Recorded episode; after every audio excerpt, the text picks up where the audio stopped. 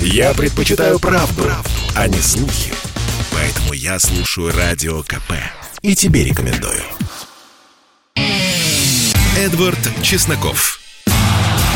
Отдельная тема. И здравствуйте, друзья. Конечно, комсомольская правда в Беларуси сегодня в наших окулярах э, сам Дмитрий Песков нас поддержал, что не может не радовать. Ну, вопрос лишь, закончится ли это выражениями озабоченности, а то мы вот так посмеиваемся над всеми этими джен-псаками и другими странными персонажами, которые вот что-то все осуждают Россию, э, требуют ее уйти отовсюду, от Сирии до Крыма, а, а мы ничего не делаем, потому что, ну, это такой комариный писк. А вот э, когда мы уже оказались в позиции этой Дженфсаки, ну, не знаю, в любом случае хотелось бы, чтобы как-то была э, разрешена благополучно эта история с kp.by. Но давайте все-таки о хорошем. Я смотрю фотографии из Санкт-Петербурга, из Исаакиевского собора, где Георгий Романов э, венчался с Ребеккой Бетарини. И все пытаюсь понять, из какого это фильма. Вот эти вот э, платья изящного кроя на фоне таких имперских соборных интерьерах. Ну, интересно, конечно. Дамы в шляпках. Это э, такое ощущение, что можно перепутать, э, например, с кадрами какой-нибудь королевской свадьбы из Великобритании, старой доброй монархии. Но, оказывается, у нас так тоже можно. Вот давайте позвоним человеку, который лично все это наблюдал, у нас э, на линии корреспондент комсомолки в Санкт-Петербурге Сергей Волчков. Сергей, здравствуйте. Добрый, ну вот э, добрый вечер. Я всех отсылаю к репортажу на сайте «Комсомольской правды».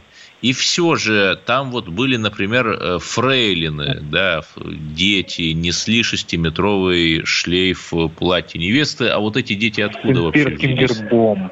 Да, да, да. А, эти дети, судя по нашим данным, скажем так, это просто подружки или дети друзей семьи. Вот мы свели знакомство с одной из них, самой маленькой, шестилетней Марфой. Она рассказала, что Ребекка, ну то есть э, невестка, ну уже жена, конечно же, ее угу. попросила понести шлейф, и маленькая Марфа вчера, например, тренировалась весь вечер, ее старшая сестра играла Ребекку, а Марфа училась за ней, носить за ней шлейф. Ну, мило же, согласитесь. Ну, потрясающая да, история. это все напоминает вот какие-то времена старого порядка, когда Россия, понимаете ли, простиралась от Гельсингфорса до Порт-Артура, если вы понимаете, о чем я. Ну хорошо, продолжим. А почему, например, нельзя было цветы приносить на эту свадьбу?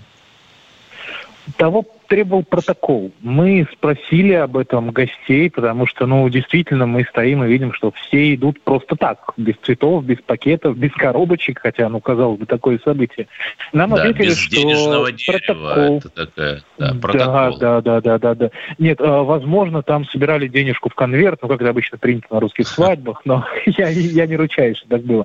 Нам объяснили, да, что того требует э, протокол, и действительно на венчание попросили не приносить, даже запретили приносить цветы и подарки, ну, потому что 500 человек э, гостей, плюс родственники, плюс еще всякие сочувствующие, скажем так, ну, просто бы утонул собор в цветах и подарках, а все-таки немножечко другое назначение было у мероприятия, а, именно в Исааке. Но а подарки вот будут, вот, да. А, да, а вход на свадьбу был все-таки по билетам каким-то или нет? По пригласительным. То есть индивидуальные, пригласительные, да, с вензелем Российского императорского дома рассылались, в том числе там был дресс-код. Вот, например, я теперь знаю, что мужчинам надлежит являться в мундирах, либо деловых костюмах со светлым обязательно галстуком, а женщинам в дневных платьях. Я раньше не знал, что есть дневные платья, честно. Может быть, это всему виной мое рабочее крестьянское происхождение. Но, оказывается, они есть, да, дневные платья с мантильей, либо шляпкой. Ну, просто вот, вечернее платье вечернее платье, они да, такие да, с обнаженными да, да, да. плечами, а вот дневные они более скромные, конечно. Но ведь были же еще люди вокруг собора. Они-то как реагировали? Простые. Ох, люди вокруг собора. Это, это отдельная тема потому что мы задались целью выяснить, что вот эта большая-большая толпа зевак, ну, скажу уж откровенно, которая э, встречала новобрачных, вот когда они шли мимо почетного караула, спускались со ступенек. Вот что вся эта толпа здесь делает? Самые разные получали ответы. А были такие, кто просто шел-шел, увидел, собственно, Преображенский полк с саблями наголо, подумал, а что это такое? И остался поглазеть. А были те, кто специально ехал, в том числе с другого конца города, потому что хотел своими глазами увидеть для себя, засвидетельствовать вот важный историческое событие. Правда, в чем важность, нам так и не пояснили. Мы допытывались, честно. Почему это важно для истории России? Почему это войдет в историю России? Ну, ну историческое и все, отстаньте. Вот. И больше всего лично мне, например, запомнилась одна женщина, которая сказала, что испытывает перед э, уважаемым Георгием Михайловичем Романовым и его супругой, и великой княгиней, и всеми-всеми-всеми-всеми вот э, потомками тех самых царских Романовых, испытывает историческую вину. Знаете, почему она ее испытывает? Почему? Потому что приехала из Екатеринбурга и родилась в Екатеринбурге. А в Екатеринбурге, как известно, расстреляли царскую семью во время мрачных событий на первой половины XX века. Вот историческая вина ее заставила прийти и посмотреть, отдать дань уважения. В общем, как-то так. Да, Кто зачем на самом деле шел? Тут, вопрос, конечно, такой тонкий. Например, Эксперты по законодательству Российской империи говорят, что наследник престола, согласно тому же законодательству, утвержденному еще Павлом I, должен быть женат на даме благородных, царственных кровей. Именно поэтому, например, Константин Николаевич, то есть Константин э, Павлович, э, брат э, Александра и Николая и не стал императором, он был женат марганатическим браком. И я это к чему? Что вот эта итальянка Ребекка Бетарини, за которую вышел Георгий Романов, она же, в общем, тоже девушка, конечно, прекрасная, но вот не царского, не королевского рода. Я могу здесь э, поделиться исключительно своими логическими выкладками. Дело в том, что, а, как известно, существует несколько ветвей наследников дома Романовых. И конкретно вот эта ветвь, которой принадлежит э, уважаемый Георгий Михайлович Романов, она, ну, скажем так, э, не пользуется большим признанием, что ли, у остальных потомков, потому что восходит к двоюродному брату Николая II.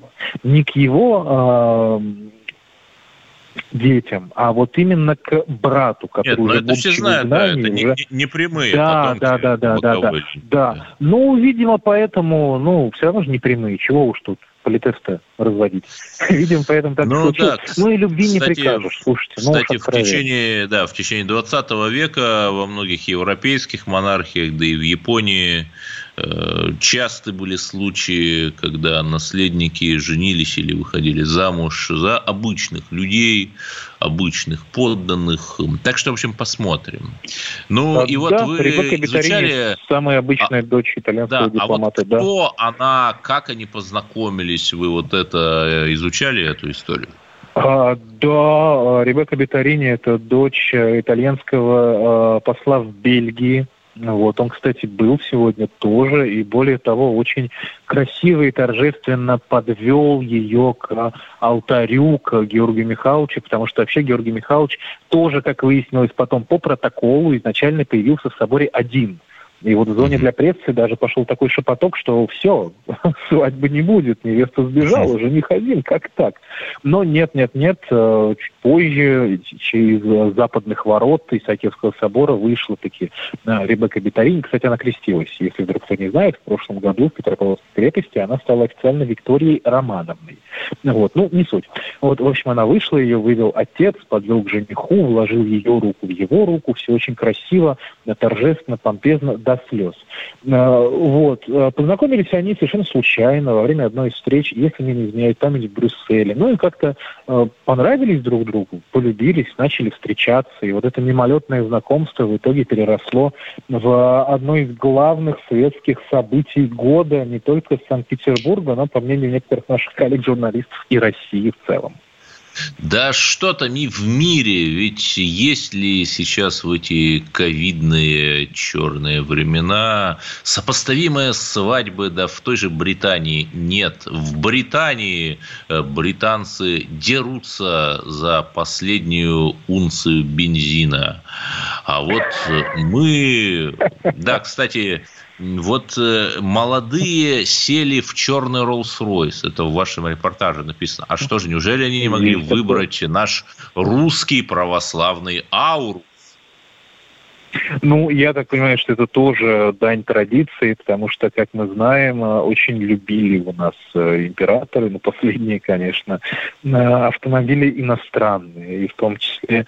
Вот поправьте меня, если я ошибаюсь, но, по-моему, черный Rolls-Royce, который позже был экспроприирован в пользу советской власти, как раз э, входил в число любимых автомобилей э, Николая II и занимал особое место в его ну, гараже. Руссо-Балт, Руссо-Балт автомобиль тех времен надо было выбирать, безусловно, для антуража. Сергей Волчков, корреспондент «Комсомольской правды» в Санкт-Петербурге, рассказал нам о свадьбе человека, которого многие называют наследником российского престола.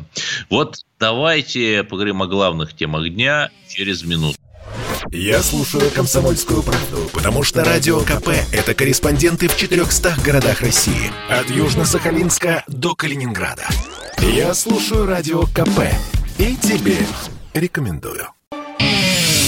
Эдвард Чесноков. Отдельная тема. Эфир продолжается, и после э, радостных э, таких новостей мы поговорим об обычных, я бы сказал, повседневных наших новостях.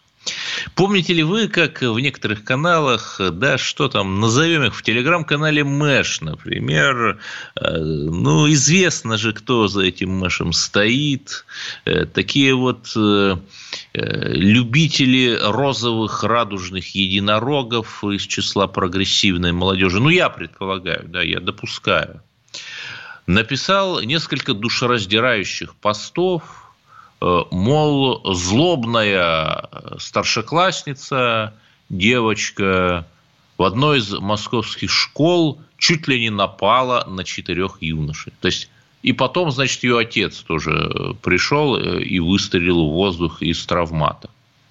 Какая вообще душераздирающая история. Злобная девушка из националистических побуждений, конечно же – напала на четверых юношей. Ну, как говорят берлинские СМИ, в таких случаях лиц миграционного происхождения. Ну, э, давайте все-таки выясним, как там на самом деле. Вот Александр Рогоза, корреспондент комсомолки, попытался разобраться в этом деле. Здравствуйте, Александр. Э, значит, да, речь идет о школе 1374 э, в Ярославском э, районе на северо-востоке Москвы.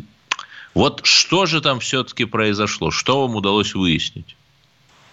Ну да, действительно, первые сообщения были о том, что девушка такая плохая, э, начала обзываться и говорить всякие нехорошие слова про э, друзей других девушек, а эти друзья не русские, приезжие. И вот якобы из-за этого разгорелся конфликт, то есть она сама его спровоцировала, сама же потом вызвала отца, который э, применил травматический пистолет. Но мне удалось сегодня найти э, ученицу этой же школы, 1374, а, причем целенаправленно искал э, девушку, которая не относится ни к лагерю там, подруг этой самой девочкой, которая позвала отца, ни к ее оппонентам. То есть нейтральная девушка, она призналась, что вот э, к этой девушке, назовем ее Света, а, у нее раньше были вопросы, она далеко не ее поклонница, но в данном случае она вынуждена признать, что в этом конфликте виновата вовсе не она. В общем, дело было так, что девушки на перемене обсуждали своих парней. А, и вот э, та самая Света, о которой мы говорим, она действительно э, а, отпустила какую-то шутку про приезжих, но это была действительно шутка, не какая-то грубая, не какая-то грубость, не про ну, кого-то ну, я конкретно. думаю, что она просто посмотрела свежие скетчи Comedy Club, там и Драка Мирзализаде, который, в общем, тоже отпускает шутки на национальной почве, там про русских, например, много интересного говорит. Так, продолжайте, да.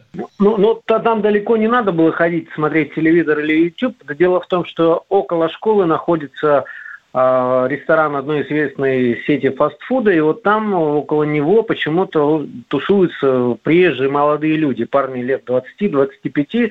Э, никто не знает, работают они или нет, но девушки на себе их присутствие очень даже ощущают, девушки из школы старшеклассницы, потому что эти парни буквально не дают им прохода, то есть если ты идешь мимо, начинаются всякие а, крики, окрики, а, то есть про, про, проявляют знаки внимания к девушкам, там пытаются познакомиться весьма навязчиво. В общем, об этом и шла речь. То есть девушка что-то пошутила про приезжих, вот, которые тусуются около школы.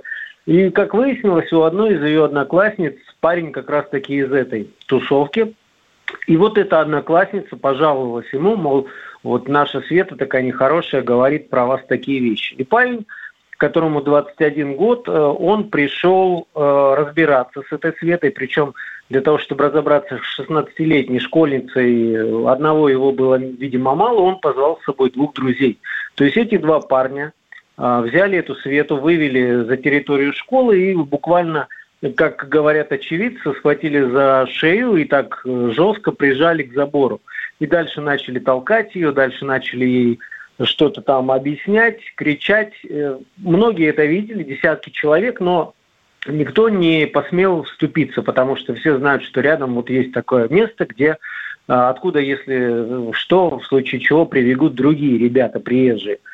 И вот Света, а, это продолжалось 10-15 минут, ее пихали, а, пытались там угрозами, там, ну, говорили, в общем, если что-то еще такое скажешь, мы тебя убьем. Она в расстроенных чувствах, с плачем пошла домой, благо живет в соседнем доме, и там рассказала отцу о том, что случилось, и отец уже прибежал разбираться с этими парнями. Они не успели уйти от школы в этот момент.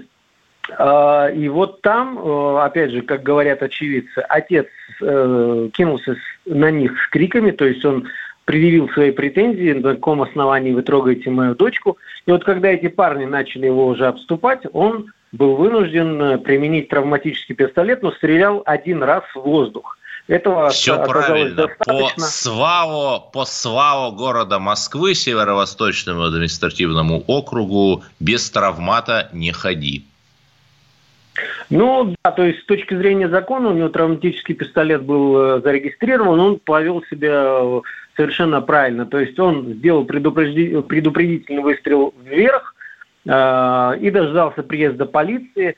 И очевидцы говорят, кстати, что вот, собственно, дождался приезда полиции только он. Эти ребята едва увидели наряд, они сразу с места скрылись, э, будто они не участвовали ни в какой потасовке. А вот э, и девушка одного из этих парней как раз-таки и разнесла историю якобы Света, о которой мы говорим, начала оскорблять всех по национальному признаку, и из-за этого возникла потасовка. Но вот, повторюсь, нейтральный человек мне сказал, что это была совершенно такая невинная, можно сказать, шутка. Она не относилась к конкретному парню, в целом про приезжих, но, опять же, повторюсь, для этого были основания, потому что все эти девушки на себе чувствуют их присутствие в районе. Да, это чрезвычайно интересно. То есть, э, ведь наши же Э, либералы, феминистки, феминисти... феминистические режиссеры э, снимают трогательные фильмы. Вот недавно там пятиминутную короткометражку э, сняли про любовь москвички. И как раз выходца с этого глобального юга. Очень трогательная, талантливая короткометражка, да.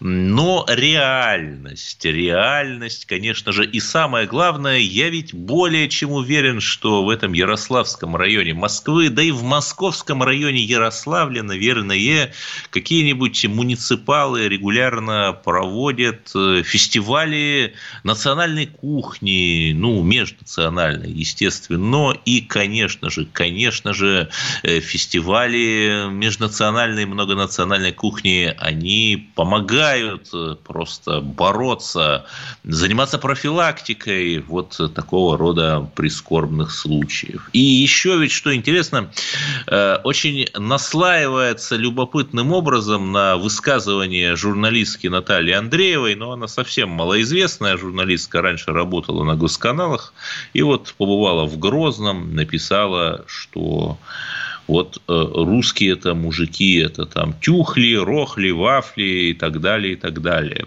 Мне интересно, если бы вот ее также, вот, как вы сказали, взяли за шею, там, к забору э, прижали. Вот как раз выход из глобального юга, ну вот каким э, был бы на сей раз э, разговор. Не знаю, не знаю. Ну и заключительная, конечно, история Э, ведь эти же молодые люди, да и не только молодые, они ведь так говорят, что вот там у нас есть понятия наши, у нас есть наши принципы. Ну, видимо, их принципы позволяют э, в четвером на заведомо более слабого, там, на девушку, которая не может на себя постоять, вот э, так вот наезжать. Ну, что ж, э, здесь, в общем, только радоваться, только аплодировать, ведь, да, что говорить, вы все сами знаете, о чем говорить, когда не о чем говорить говорить. Вы согласны со мной, Александр? Ну да, самое главное, что официально полиция сообщила только о задержании лишь одного человека, вот этого 51-летнего мужчины, который э, стрелял в воздух из травматического пистолета. Об э, ребятах этих кунаках э, ни одного слова.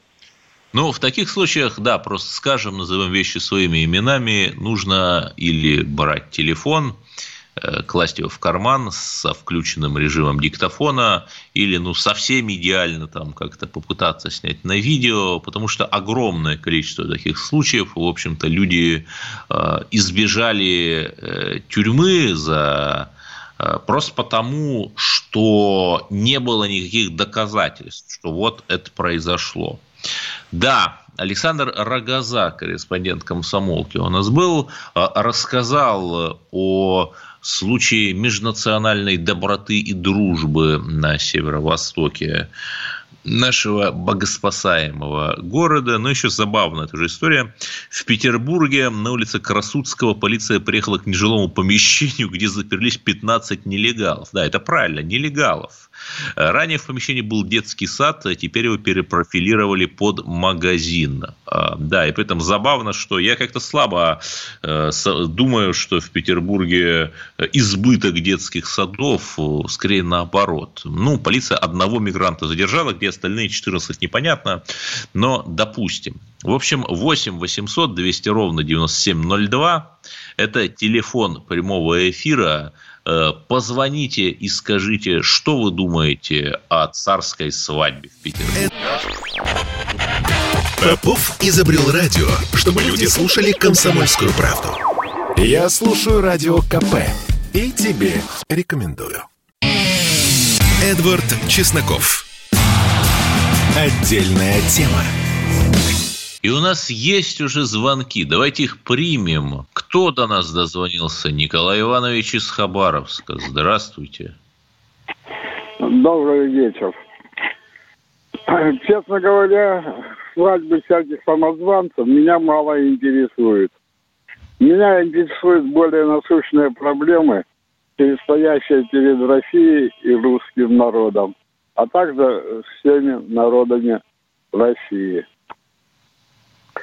Спасибо, э, ваш э, звонок принят. И у нас еще есть один звонок. Кто еще у нас? Алексей из Саратова.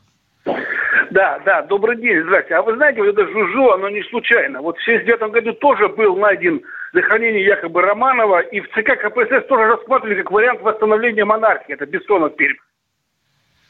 Да, это даже такой роман у Витковского есть Павел II о том, как где-то в Брежневскую эпоху восстанавливают монархию. Такое сатира, конечно, политическая. Да, и что?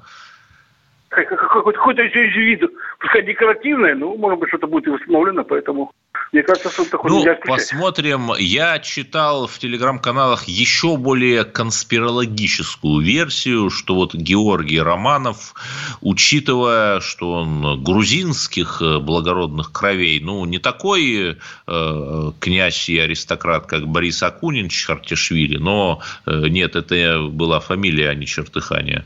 Но такой хороший, да. И вот его сейчас, это еще раз, это конспирология, фейк практически, отправят, могут отправить в Грузию, чтобы он там стал царем грузинским. И, опять же, как противоядие от Саакашвили. Вот давайте об этом и поговорим. Но нам говорят, что первый раз э, история идет, а потом она повторяется в виде фарса. И да, мы видели сейчас то же самое. Э, Мишико Михаил Николозович прилетел, ну, видимо, захватив с собой целый чемодан галстуков, Э, в Тбилиси, и там какая невероятная неожиданность его арестовали. Ну, на нем висят дела и за коррупцию, и, в общем, и при нем пытки в Гделандской тюрьме были, кстати, наши блогеры совестливые и рукопожатные. Да можем даже их назвать. Рустем Адагамов, например, там писал э, в свое время такой очень трогательный фоторепортаж для своего блога из Гдландской тюрьмы. А потом оказалось, что там процветают ужасающие пытки. И вот э, Мишико сбежал в 2013 году, а потом вернулся. Это интересно.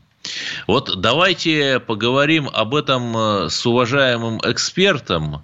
У нас э, сейчас э, на линии Станислав Тарасов, эксперт по Ближнему Востоку и Кавказу. Станислав Николаевич, здравствуйте. Здравствуйте. Ну, вот как-то странно все получилось. То есть, ну, я не думаю, что Саакашвили является таким посадочным модулем, который специально прилетел, чтобы сесть в тюрьму. Он все-таки любит собственный комфорт. Так что же это? Вы знаете, э, я вот посмотрел сейчас, что происходило до этого. Почему? Потому что на протяжении целого дня шла противоречивая информация относительно местонахождения Саакашвили и так далее. И вот когда появилось э, сообщение, что власти все же его арестовали, э, я посмотрел, что было до этого. До этого он проводил консультации, встречался, был в Брюсселе, проводил, встречался с депутатами Европарламента, с некоторыми политиками и так далее, зондировал почву. И причем Соединенные Штаты Америки, Франция, Бельгия, да и другие западные друзья в Грузии э, откровенно ему советовали не, на, э, не выезжать э, в Грузию и не дестабилизировать ситуацию. И тем не менее, все же он предпринял такой ход. Это план или, в общем, какая-то такая авантюра. Это вопрос остается открытым. Это первое. Второе, вы знаете, он, в общем-то, действует последовательно, откровенно и хамски, нагло. Что бы то ни было, он отлично понимает э, и понимал, что власти не оставят бесследного его пребывания на территории Грузии, тем более, где он осужден э, чуть ли не на 9 лет. Э, он привлек, активизирует компанию. Это там речь идет об выборах муниципальных. Да, там выборах. 2, 2 октября. 2 3 да. Выбор. Да, да, 3, да, да, выборы. Причем это необычный выбор. Казалось, что они решают судьбе государства. Ничего. Но есть условия, когда вот были кризис, э, э, по, ну, грубо говоря, парламентский кризис в Грузии, когда оппозиция отказывалась э, участвовать в работе парламента, была комиссия Мишеля работала, и было достигнуто соглашение, что если только правящая партия, речь идет о грузинской мечте, не заберет на вот этих выборах э, это, это муниципальные 43. выборы, да. Да, муниципальные, да. Вы муниципальные выборы, муниципальные, это не, про, не государственные выборы. 43-50%, то, в общем-то, назначается досрочные парламентские выборы. И вот на досрочные парламентские выборы оппозиция таким образом рассчитывала через вот этот механизм, так или иначе аппаратным путем, через выборы, демократическими э, путем прийти к власти. И вот так далее. И э, поэтому вот эти выборы буквально актуализированы. Дело в том, что и тогда Саакашвили могут выпустить как э, человека, да, который... тогда Саакашвили осужденный. Да, вот если только выборы состоятся, вот здесь состоятся, он, во-первых, он актуализировал эту проблему раз, он привлек внимание. Затем были сообщения, что, в общем, партия Саакашвили находится э, в критическом состоянии, что там многие ее члены даже не на выборы хотят идти. Сейчас он привлек себе внимание, актуализировал проблему, проявил большой интерес, о нем и о Грузии говорят во всем мире и так далее, и так далее. И есть шансы, что его сторонники движения могут добиться какого-то перелома. Нет, подождите, а, а у Саакашвили после того, что он творил, после того, что там... Не само Саакашвили, его партия. Да, но у него есть сторонники после того, что он творил. Конечно, да, есть сторонники. Они, в общем-то, на предстоящих выборах, парламентских выборах получили где-то около 26%. Они не имели большинства и не имеют большинства, э, хотя Заакашвили э, заявлял, что, в общем-то, прошил фальсификацию, что его поддерживает вся Грузия и так далее. Это не так. Он создает кризис что делать Саакашвили? Саакашвили опасен для грузинских властей в любом качестве.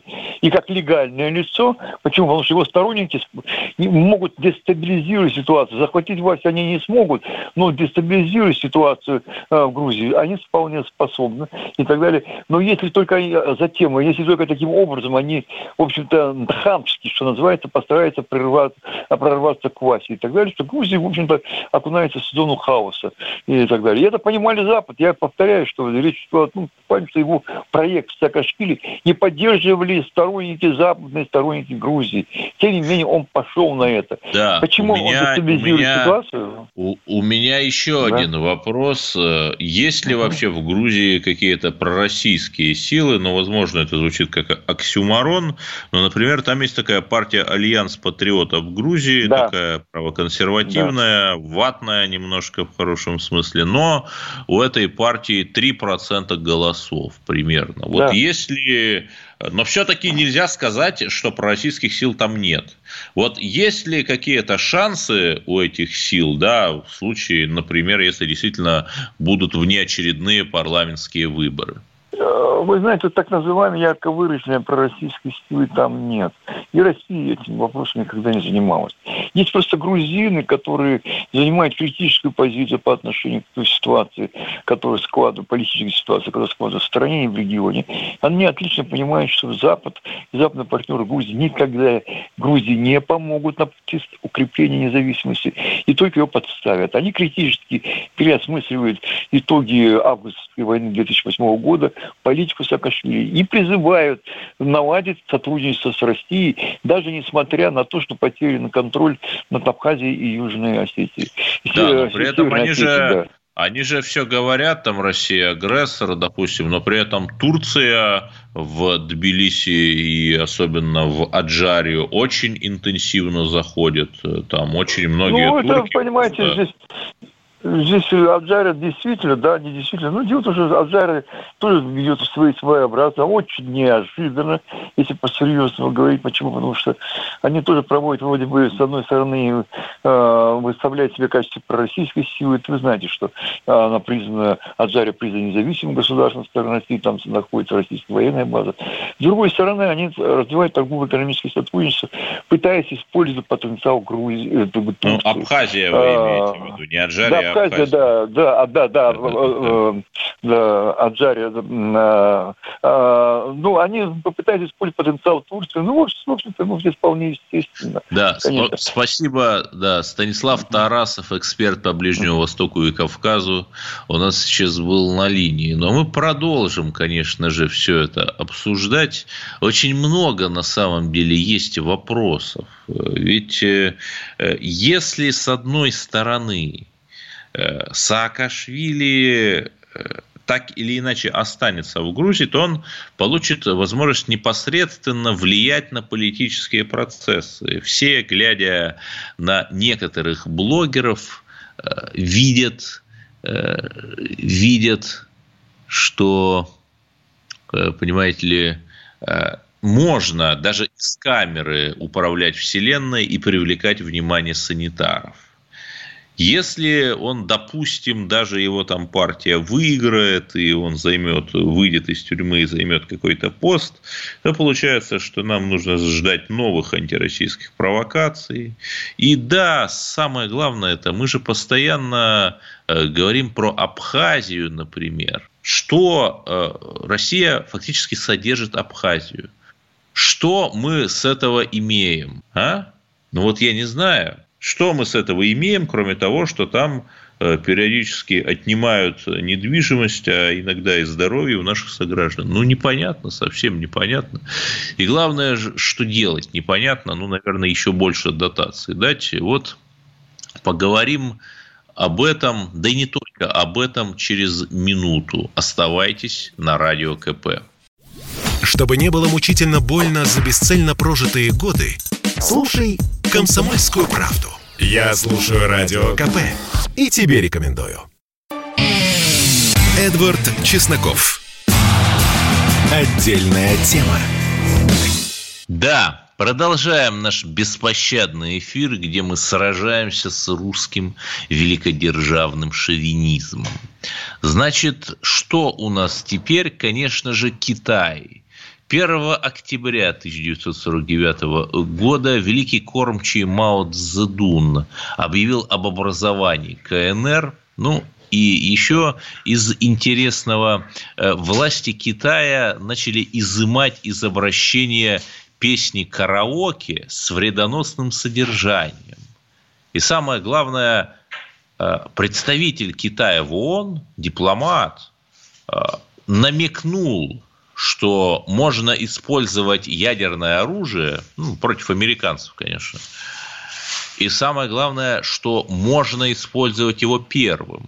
Прямо вот 666-е китайское предупреждение. Вот давайте спросим э, у эксперта, что же все это значит. Э, Алексей э, Маслов, директор Института стран Азии и Африки. Алексей Александрович, здравствуйте.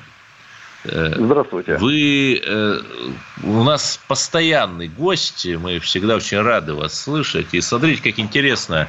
Мы говорили, что в Европе топливно-энергетический кризис, и скоро последний английский э, беженец изжарит последнюю крысу на последнем примусе. Но в Китае это ведь то же самое происходит. Там тоже э, взвинтились цены на уголь и, по сути, энергетический кризис. И останавливается производство из-за этого. Вот это правда? А, частично правда, просто причины другие. Э, в Китае сошлись вместе э, чисто субъективные ошибки, ошибки управления, ну и объективные причины. Во-первых, Китай сообщил еще в середине прошлого года, что он переходит на безуглеродную энергетику. Причем сделал это абсолютно неожиданно, мне кажется, неожиданно в том числе для многих китайских компаний. Это было сделано лично председателем КНР Си Цзиньпином, и уже отыграть назад нельзя, потому что высшее руководство приняло такое решение. И, как следствие, по провинциям пошли тут же указания, что нужно, как говорится, гнать план, уменьшать использование угля, нефти и газа, и провинции стали выполнять. Кто-то не выполнял и получал выговоры, и в конце концов, вот буквально в начале этого года, э, несколько, 10 точнее провинций оказались наказаны и сильно раскритикованы. Они еще больше закрутили гайки, и вот вам э, началось э, отключение электричества, нехватка электричества даже на работу кондиционеров и обогревающих устройств. Это, так сказать, ошибка управления. Но есть еще и ошибки, конечно, скорее, точнее, недостатки объективного типа. Дело в том, что, например, по природному газу, хотя Китай все время наращивает свою добычу, в реальности, вот сегодня она у него 190 миллиардов километров, а нужно Китаю 330 миллиардов, то есть почти на треть больше. Но и там же есть газопровод «Сила Сибири» или нет? Э, да, и, но китайцы страшно не хотели увеличивать э, закупки, чтобы ну, не привязывать себя к России. И здесь вопрос не в России, просто Китай не хочет себя привязывать к другой стране. Сейчас придется это делать, точно так же, как и с углем. Потому что сегодня Китай, по официальным данным, почти на 60% работает на угле, несмотря на все попытки избавиться от угля. А, ну, а Несмотря реальности... на всю политику большого скачка, да. Ну, это было, да, в 50-е годы, а вот сейчас Китай пытался перейти на газ, ну, потому что это более экологично, но, как видим, не удалось. Э, и уголь теперь, э, наверное, Китаю придется в том числе закупать и из России, чего Китай очень не хотел, то есть продолжать загрязнять свою атмосферу. Но поругавшись с Австралией, которая поставляла основной, э, основной уголь в Китае, причем уголь хороший, так сказать, жирный уголь, пришлось сначала закупать уголь в Монголии, которая, конечно, не способна вытянуть все эти объемы. И вот теперь, возможно, кузбасский уголь, уж абсолютно точно якутский уголь пойдет в Китай. Ну и с нефтью та же самая история, хотя есть и нефтепровод, который идет из России в Китай. Эм, Все равно Китай э, не может э, сам обеспечить себя даже закупками, надо увеличивать импорт, а в Китае доказанных э, запасов нефти всего лишь 2,5% от всех слышал, мировых запасов. что нефть есть у островов Спратли, которые являются спорными между Китаем и другими странами. Э, да, и Китай поставил там несколько своих платформ, но это совсем не решит проблемы. И хотя кажется, что Китай это, собственно, только и воюет за Спратли, чтобы получить нефть, э, это не решит китайскую проблему. И здесь скорее вопрос символический для Китая, то есть показать, что э, вопрос для Китая внутри решен, острова китайские, влезать туда не надо. И вот мы, мол, даже поставили, поставили платформу. Но энергетических проблем это Китай не решит. Вопрос в другом. Если Китай чуть-чуть накоренится, вот как сейчас получается, это может быть для России неплохо, точнее это никак. Более того, нам больше удастся продавать Китай э, наших ресурсов и выправить свою экономику. А вот если Китай совсем начнет опадать, и, так сказать, как говорят по-английски, таять экономика начнет, то э, не только для России, но и для всей мировой экономики это будет, конечно, ужасный удар. Но тут все просто. Китай – это же сборочный цех для мира. Там, если ты хочешь заказать что угодно, от игрушек до высокой электроники, это заказывается в Китае, там, в Южном Китае. А если там перестает работать экономика, рушатся технологические цепочки, в том числе, например, из-за недостатка энергии, то понятно, что все поставщики и получатели, что самое главное, вот этих вот компонентной базы из Китая, они падают на спину и поднимают лапки кверху, потому что больше нечего делать. Понимаете, проблема как раз в том, что по отдельности, по каким-то видам продукции Китай можно заменить, что-то разместить во Вьетнаме, там к тому же да, дешевле производство, в Индии там процентов на 40 вам обойдется дешевле, да Индонезию, Малайзию нельзя списывать, но все вместе э, заменить Китай невозможно по одной простой причине. Э, производить-то можно и дешевле – только в Китае отличная логистика. Если вам надо провести какое-то сложное, сложное сборочное устройство, машину, например, или какие-то, э, какую-то электронику, где компоненты производятся на разных заводах, э, лучше Китая вы не найдете. Поэтому э, Китай сегодня не заменить в данном случае никем и ничем, ну и как следствие сразу взвинчены цены на многие виды продукции, которые производятся в Китае. Нет, Ведь на а, самом а, деле не хватает а энергии. Это а это все-таки какой-то хитрый план партии и правительства, вот так слегка вызвать такой рукотворный, может быть, кризис, чтобы он был управляемым, контролируемым и помог избежать кризиса перепроизводства, например? А, думаю, что э, даже для китайского руководства это не самый лучший сценарий, потому что наверняка они знали, что приближается такая история, и наверняка они считают и знают цифры лучше, как минимум не хуже, чем мы. Э, и Китай э, страшно не хочет, чтобы его рассматривали как страну хоть, хоть на, на немного влезающую в кризис. Ведь э, имидж Китая заключается в том, что он всем показывает, что он абсолютно непотопляем, с ним ничего не случится, что все трудности временные. И я думаю, что здесь, конечно, не теория заговора, а скорее вопрос в том, что да, Китай ошибается в планировании. Вопрос в том, что Китай, в отличие от многих других стран, моментально исправляет свои ошибки. Но сейчас надо наблюдать за тем, с какой скоростью он будет все это исправлять. Ну да, действительно, посмотрим. И при этом Китай ведет достаточно активную экспансию, там в Африке, например.